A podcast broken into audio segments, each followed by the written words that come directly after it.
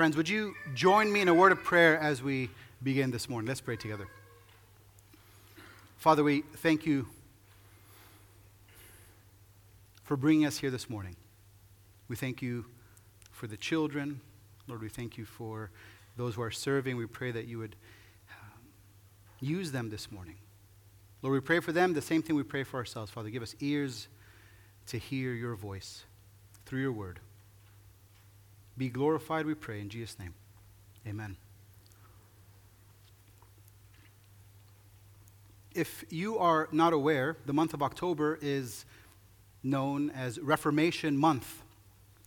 Protestants celebrate the work of God through the Word of God, bringing life back into the church. And the motto of the Reformation is a Latin phrase that's translated uh, as after darkness, light after a season, long season of darkness amongst God's people, light came through. And so it seems appropriate to open up this new sermon series with a quote from the great reformer himself, Martin Luther. In speaking of the book of James, he writes, This epistle is really an epistle of straw. Uh, what, what, means that there's no value. Straw is, uh, is worthless. He also adds, uh, we should throw the Epistle of James out of this school, for it doesn't amount to much. It contains not a syllable about Christ. Not once does it mention Christ, except at the beginning. Now, that's not maybe the best introduction, uh, or you wouldn't read that at the back of the book. You know, these are the uh, recommendations or, or, the approvals, those little blurbs. Um, you might hear these words and feel a bit concerned. Maybe we shouldn't read through the book of James. Now, others of you feel a bit confused because this is such a dear book to you. you. You've seen it bear fruit in your life over the years. Now, a bit later on, I'll explain why Luther had issues with the book of James, but there is a quick lesson that I can point out here. There is no one, no matter how great a theologian they may be, there is no one who has perfect doctrine or theology. Uh, men and women throughout history, even in our day, serve as such great helps to us as we study God's Word. But there are no words that compare to the Word of God. There is no other book that holds the words of life, and there's no greater authority in the life of the Christian than the Bible, than God's Word. Now, with that, let me tell you the plan for our morning today. Uh, I'll spend the first part of our time giving an intro, an overview of the book of James. That way, we have an understanding of the context and the historical background. These things are important, they're helpful for us as we study a new book. And then, for the rest of the time, I will read through all five chapters of James. Uh, I'm pretty excited to do this together as a church. Uh, th- this isn't often done in churches. Uh, as, as I consider why, uh, it, I imagine it's because it takes a lot of time. And, and some might argue that it's not the best use of time that we have together, but I can't think of a better way to open up a new series. We have done it once before when I preached through the book of Galatians. I thought about it through the book of Exodus. But those are just, it's a bit, bit longer. Now, please uh, don't think that I only had time to write half of a sermon this week, and so I thought, well, let me fill up the rest of my time with just reading the entire book. Uh, this isn't what substitute teachers sometimes do in classrooms. They come in and say, well, let's just watch a movie today. Right, that's, that's not what's happening this morning. Uh, this is an intentional choice, and, and here's why. For one, it'll be greatly beneficial for us to listen to the whole letter in one sitting. Uh, as good as it is for us to dig into words and, and, and a few verses at a time, to dwell, to reflect, to meditate, that is important. That should be a part of the way that you study the Bible on your own and also with others. It's also important for us to be able to step back and to see how the whole book fits together. Now, secondly, I'm excited to do this because it's a special thing for us to do together as a church, because it connects us to the early church. When the church received a letter from an apostle or from a church leader, with great anticipation, they would gather together to hear the words read. And we can be certain that they didn't read just a short portion of it and, and save the rest for the next time they gathered together. No, they, they would listen intently to every word, whether it was 20 minutes or two hours. You see, God's word has always been central to the gathered people of God. As we think of Genesis chapter 1, the word of God went out and it created the world. We read in Ezekiel 37 of the valley of dry bones, and the prophet spoke the words of God, and what was dead came to life.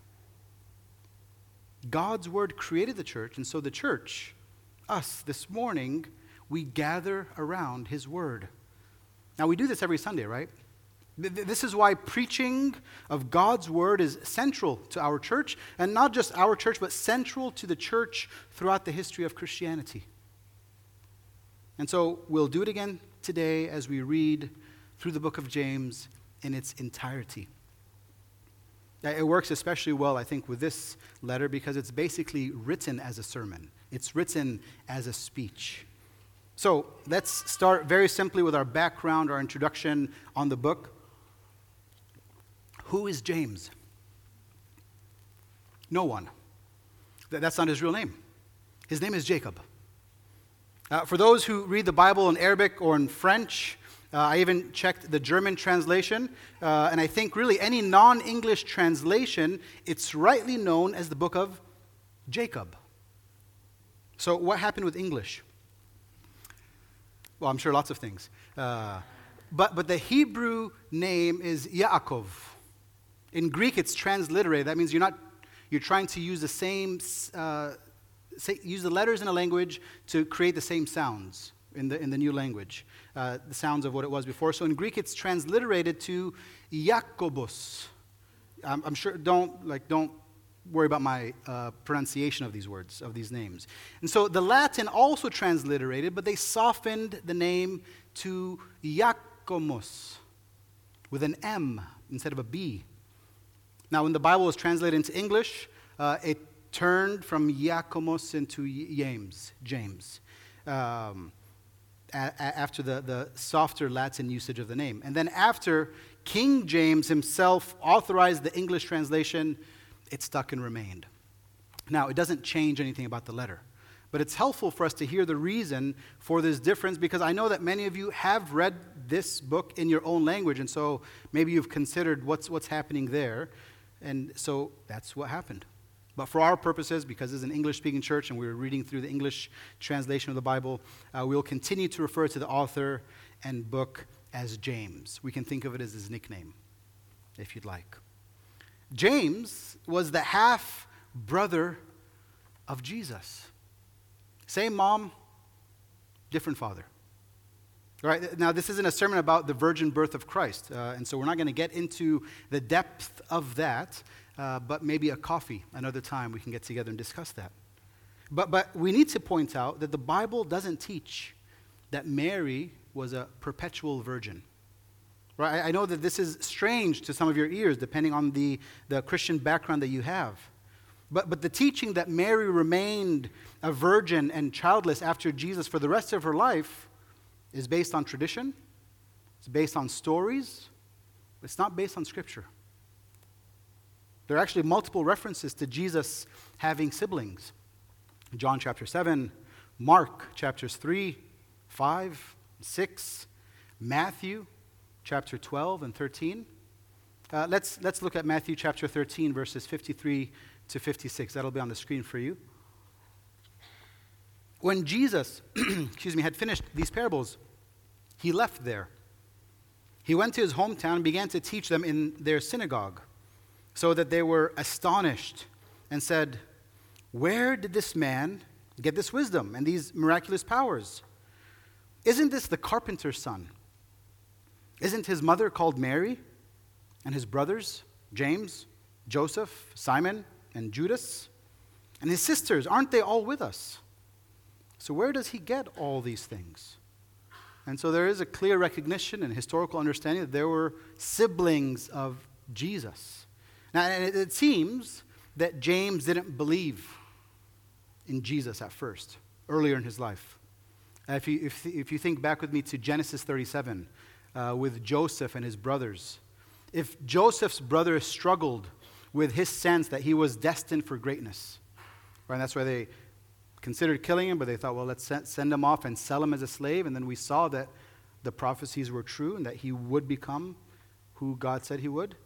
Imagine the difficulty of being Jesus' younger brother. Right, but somewhere along the way, James believed. And we know that in the 40 days after Jesus' resurrection, he appeared to many, and he also appeared to James. Listen uh, to 1 Corinthians chapter 15, verses 3 through 8. This is Paul writing this. And he says, For I passed on to you as most important what I also received that Christ died for our sins according to the Scriptures, that he was buried and that he was raised on the third day according to the Scriptures, and that he appeared to Cephas, to the twelve. Then he appeared to over 500 brothers and sisters at one time. Most of them are still alive, but some have fallen asleep. Then he appeared to James. Then to all the apostles. And last of all, as to one born at the wrong time, he also appeared to me. And so, James, we see both in Scripture, I understand from history, that he became a leader in the church of Jerusalem, uh, the, the, first church. We can read about him in Acts chapter 15 and, and being a part of the Jerusalem council. He remained in Jerusalem until he was martyred. That means he, was, he died for the things he believed in the year 62 AD. And, and history tells us that he was martyred by the scribes and Pharisees and he was thrown off the pinnacle of the temple. So, the highest point of the temple in Jerusalem, he was thrown off, and when he landed, he was stoned. Now, it's likely because of his life and his history that he wrote this letter in Jerusalem, and it was one of the earlier letters that was circulated uh, before any of Paul's were written. And so let's jump back to Martin Luther really quickly. Uh, it's said that he offered a PhD to anyone who could connect James to Paul. And so hopefully after this sermon, we are all honorary PhDs in, in, in, in the Bible and in theology. Now, it's likely that he resisted the epistle of James as a reaction of his experience that righteousness is based on works and based on efforts. And, and that's because until he was confronted with the gospel as salvation by grace through faith, he felt burdened to prove himself to God. And what's the burden? Well, that he knew that he couldn't. And if you read about the history of, of Martin Luther, he hated God. He hated God for the judgment that he would pour upon him because he knew it was impossible to live up to what God had set its standard. Now, when he truly understood the gospel, he was set free and he never looked back. And so, Martin Luther would hear Paul's words, for example, in Romans chapter 4, verses 2 to 3. If Abraham was justified by works, he has something to boast about, but not before God. For what does the scripture say? Abraham believed God, and it was credited to him for righteousness. And then he would look to James's words in chapter 2, verse 21, and here's what James wrote Wasn't Abraham our father justified by works in offering Isaac? His son on the altar. And so Luther couldn't reconcile them. He saw them as opposing teachings. Now, yes, from the sound of those two verses alone, out of context, and just those two examples, it would seem that there is a contradiction.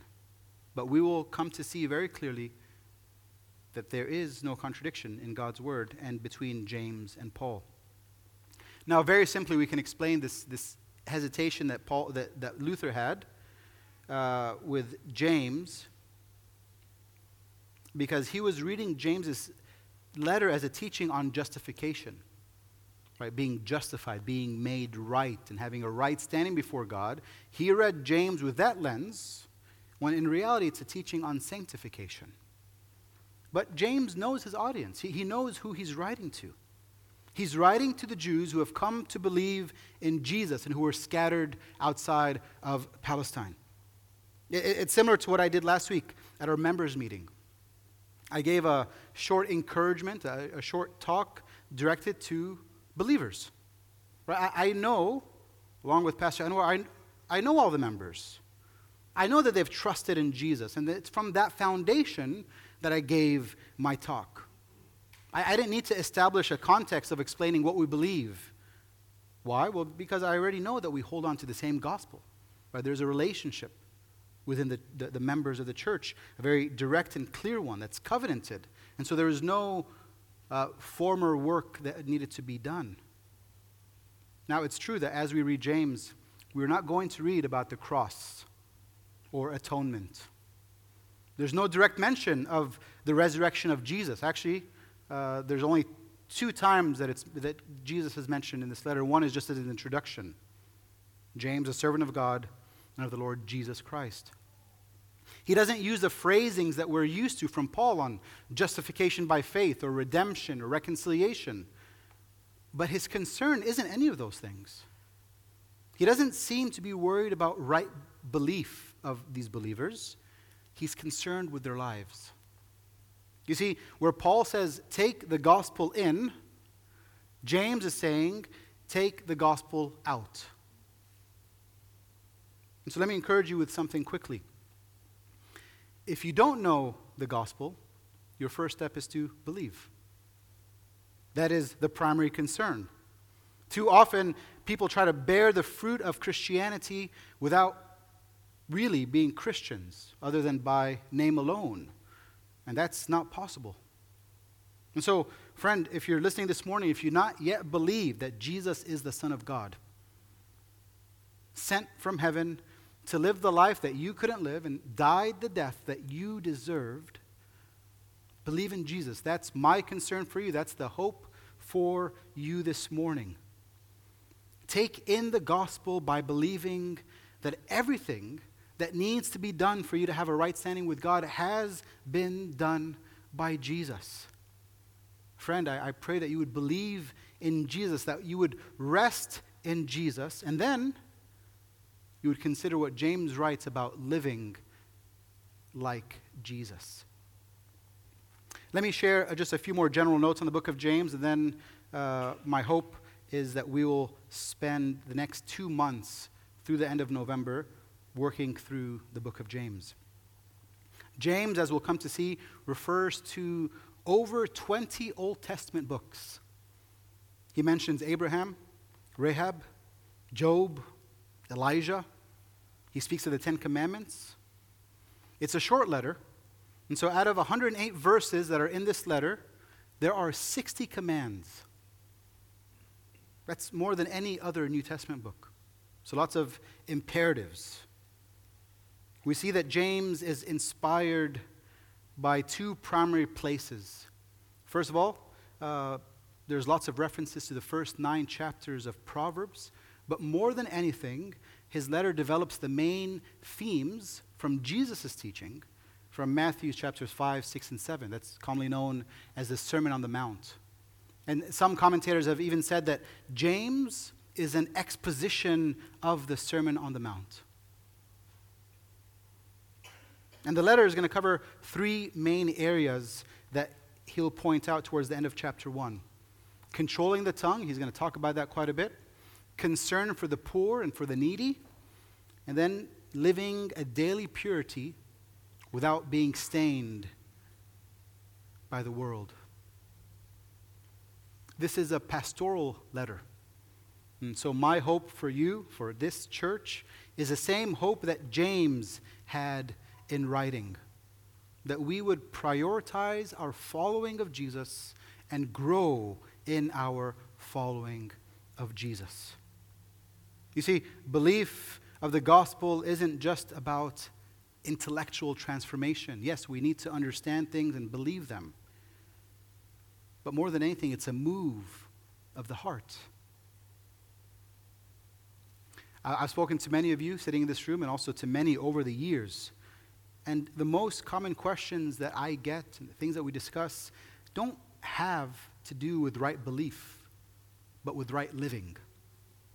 Right? We, have all asked, what does it mean for me to follow Jesus?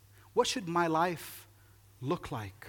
And, and we often struggle trying to reconcile why our lives don't often bear the fruit of what we believe. And so I am eager for us as a church to go through James together because James gives a practical guide to both Christian life and conduct. Paul Tripp summarizes James this way he calls it a portrait of the life of James. Sorry, of the, of the life of faith. Let me say that again. A portrait of the life of faith. And James is going to get into our lives by, by looking at everyday ethics. We're going to consider questions that he brings up on how do we respond to trials and the hard things of life? How do we control our tongues and interact with others well? How do we plan our days? And how should we spend our resources? This book will serve as a mirror to inspect our lives, but, but it's not for the purpose of condemnation. Because we know that there is no condemnation for those who are in Christ Jesus, but a mirror to prune and to perfect. That's, that's a word that James uses often. He will call the Christian to a life of perfection, but not in the way that we think of that word. We, think of being perfect in that we will never mess up, that we won't sin, and we'll stop spinning, sinning completely. But the concept of perfection means completion and wholeness. Now, why does James concern himself with us being whole? Well, it's because we're a divided people. We are saved, but not yet glorified people. Right? He, he acknowledges, and we'll read in the letter, that we will stumble in many ways, and that's because we are divided, or as he says, double minded in our ways. We will long after God and long after the things of God, and yet pretty easily get drawn to the attractions of the world. world. We, we praise God with the same mouth that we will speak poorly of our brother and sister. And so James wants us to know that it matters how we live. Because our lives are a reflection of what we believe. And so, friends, brothers, and sisters, let's seek the Lord together, that we may continue to be conformed in the image of Christ. And let us be an expectant people. Let's expect that the Lord will mature us in our faith as we humble ourselves and seek after Him through His Word. Amen. Now, if you have your Bible with you, you can open up to James chapter 1. Uh, I'm reading through the, the Bible that we use and that we give away here at the church from the CSB. If you're following in any other translation, it might be hard to keep up, and so you can just follow along on the screen or just listen along.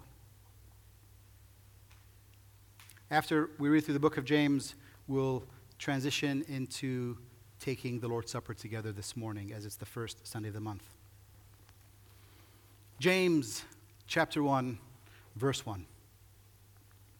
James, a servant of God and of the Lord Jesus Christ, to the 12 tribes dispersed abroad, greetings.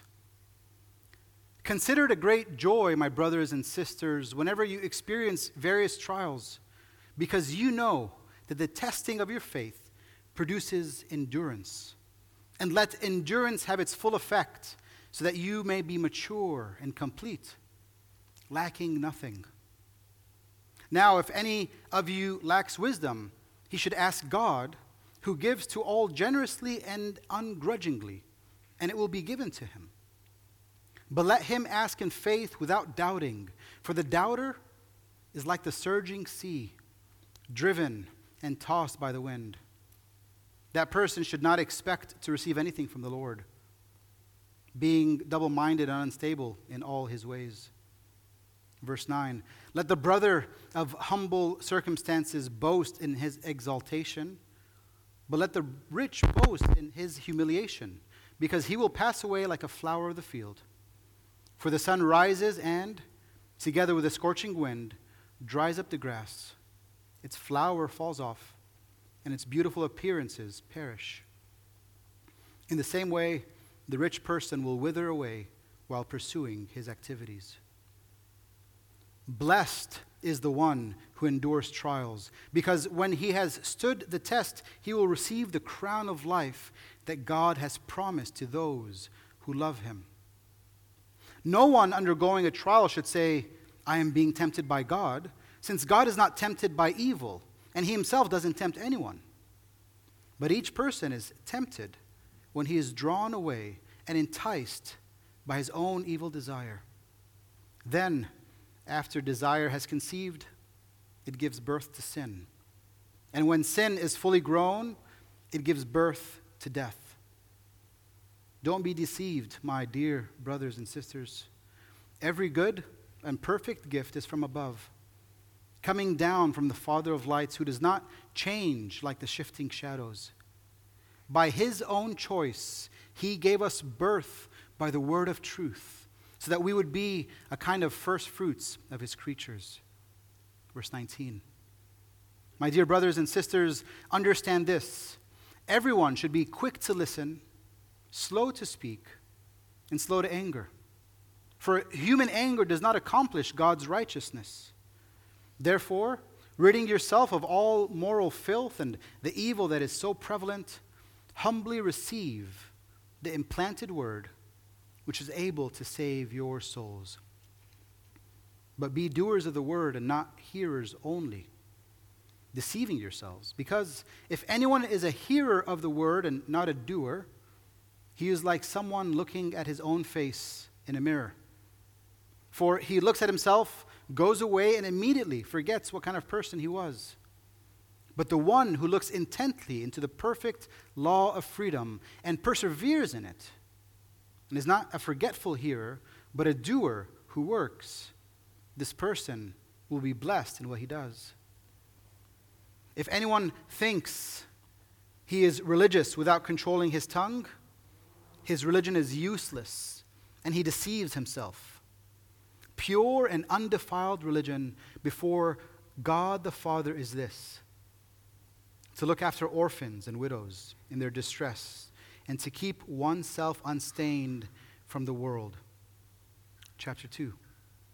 My brothers and sisters, do not show favoritism as you hold on to the faith in our glorious Lord Jesus Christ. For if someone comes into your meeting wearing a gold ring and dressed in fine clothes, and a poor person dressed in filthy clothes also comes in, if you look with favor on the one wearing the fine clothes and say, Sit here in a good place, and yet you say to the poor person, Stand over there, or sit here on the floor by my footstool, haven't you made distinctions among yourselves and become judges with evil thoughts?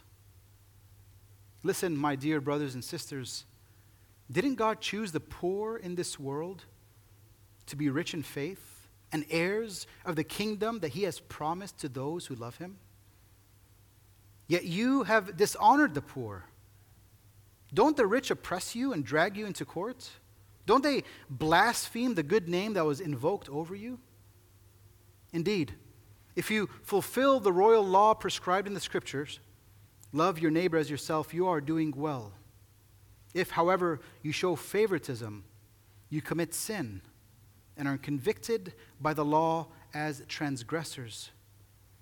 Whoever, for whoever keeps the entire law and yet stumbles at one point is guilty of breaking it all. For he who said, Do not commit adultery, also said, Do not murder. So if you do not commit adultery, but you murder, you are a lawbreaker. Speak and act as those who are to be judged by the law of freedom. For judgment is without mercy to the one who has not shown mercy. Mercy triumphs over judgment. Verse 14. What good is it, my brothers and sisters, if someone claims to have faith but does not have works? Can such a faith save him? If a brother or sister is without clothes and lacks daily food, and one of you says to them, Go in peace, and stay warm, and be well fed, but you don't give them what their body needs, what good is it? In the same way, faith, if it doesn't have works, is dead by itself. But someone will say, You have faith and I have works. Show me your faith without works, and I will show you faith by my works. You believe that God is one? Good. Even the demons believe, and they shudder. Senseless person, are you willing to learn that faith without works is useless? Wasn't uh, Abraham, our father, justified by works and offering Isaac, his son, on the altar? You see that faith was active together with his works, and by works, faith was made complete. And the scripture was fulfilled that says, Abraham believed God, and it was credited to him as righteousness. And he was called God's friend. You see, that a person is justified by works and not by faith alone. In the same way, wasn't Rahab the prostitute also justified by works in receiving the messengers and sending them out by a different route? For just as the body without the spirit is dead, so also faith without works is dead. Chapter 3. Not many should become teachers, my brothers, because you know that we will receive a stricter judgment. For we all stumble in many ways. If anyone does not stumble in what he says, he is mature, able also to control the whole body. Now, if we put bits into the mouths of horses so that they obey us, we direct their whole bodies. And consider ships. Though very large and driven by fierce winds, they are guided by a very small rudder where, wherever the will of the pilot directs. So, too, the tongue is a small part of the body it boasts great things. Consider how a small fire sets ablaze a large forest, and the tongue is a fire. The tongue, a world of unrighteousness, is placed among our members. It stains the whole body, sets the course of life on fire, and is itself set on fire by hell. Every kind of animal, bird, reptile, and fish is tamed and has been tamed by humankind, but no one can tame the tongue. It is a restless evil, full of deadly poison. With the tongue we bless our Lord and Father, and with it we curse people who are made in God's likeness. Blessing and cursing come out of the same mouth. My brothers and sisters, these things should not be this way. Does a spring pour out sweet and bitter water from the same opening? Can a fig tree produce olives, my brothers and sisters, or a grapevine produce figs? Neither can a saltwater spring yield fresh water. Who among you is wise and understanding? By his good conduct, he should show that his works are done in gentleness, in the gentleness that comes from wisdom. But if you have bitter envy and selfish ambition in your heart, don't boast and deny the truth. Such wisdom does not come down from above, but is earthly, unspiritual, demonic.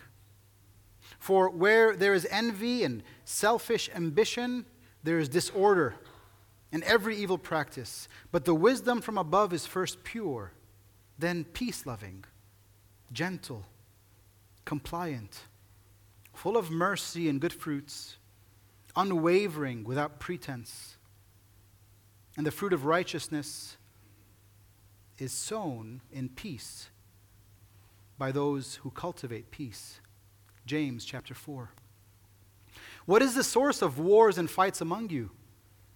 Don't they come from your passions that wage war within you?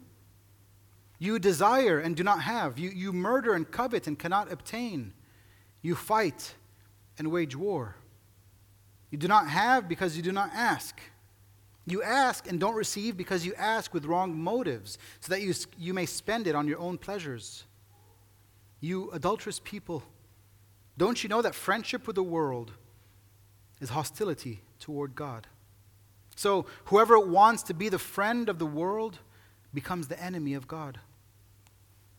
Or do you think it's without reason that the scripture says, the Spirit he made to dwell in us envies intensely. But he gives greater grace. Therefore, he says, God resists the proud, but gives grace to the humble. Therefore, submit to God. Resist the devil, and he will flee from you. Draw near to God, and he will draw near to you. Cleanse your hands, sinners, and purify your hearts, you double minded. Be miserable and mourn and weep. Let your laughter be turned into mourning, and your joy to gloom. Humble yourselves before the Lord, and he will exalt you. Don't criticize one another, brothers and sisters.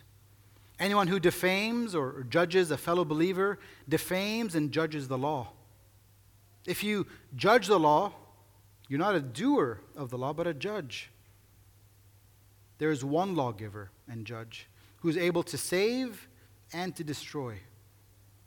But who are you to judge your neighbor? Come now, you who say, Today or tomorrow we will travel to such and such a city and spend a year there and do business and make profit. Yet you do not know what tomorrow will bring, what your life will be. For you are like a vapor that appears for a little while, then vanishes. Instead, you should say, If the Lord wills, we will live and do this or that. But as it is, you boast in your arrogance. All such boasting is evil. So it is sin to know the good and yet not to do it. In chapter 5. Come now, you rich people Weep and wail over the miseries that are coming on you. Your wealth has rotted, and your clothes are moth eaten. Your gold and silver are corroded, and their corrosion will be a witness against you and will eat your flesh like fire. You have stored up treasure in the last days. Look, the pay that you withheld from the workers who mowed your fields cries out and the outcry of the harvesters has reached the ears of the Lord of hosts. You have lived luxuriously on the earth and have indulged yourselves. You have fattened your hearts in a day of slaughter. You have condemned, you have murdered the righteous who does not resist you. Therefore, brothers and sisters, be patient until the Lord's coming. See how the farmer waits for the precious fruit of the earth and is patient with it until it receives the early and the late rains. You also must be patient. Strengthen your hearts because the Lord's coming is near. Brothers and sisters, do not complain about one another so that you will not be judged. Look, the judge stands at the door. Brothers and sisters, take the prophets who spoke in the Lord's name as an example of suffering and patience. See, we count as blessed those who have endured. You have heard of Job's endurance and have seen the outcome that the Lord has brought about. The Lord is compassionate and merciful. Above all, my brothers and sisters, do not swear, either by heaven or by earth or with any other oath but let your yes mean yes and your no mean no, so that you will so that you won't fall under judgment. Is anyone among you suffering? He should pray. Is anyone cheerful? He should sing praises. Is anyone among you sick? He should call for the elders of the church, and they are to pray over him, anointing him with oil in the name of the Lord. The prayer of the faith will save the sick person, and the Lord will raise him up. If he has committed sins, he will be forgiven. Therefore, confess your sins to one another and pray for one another so that you may be healed. The prayer of a righteous person is very powerful in its effect. Elijah was a human being, as we are. And he prayed earnestly that it would not rain, and for three years and six months it did not rain on the land. Then he prayed again, and the sky gave rain, and the land produced its fruits. My brothers and sisters, if any among you strays from the truth and someone turns him back, let that person know that whoever turns a sinner from the error of his way will save his soul from death and cover a multitude of sins. Let's pray. Father, may your word be a lamp and a light for our feet. Father, we pray as we uh, enter a season, eight weeks, two months, Father God, in this book, that, that you would use it to transform us, not just as individuals, but as a, as a church, for your glory and for our good. In Jesus' name, amen.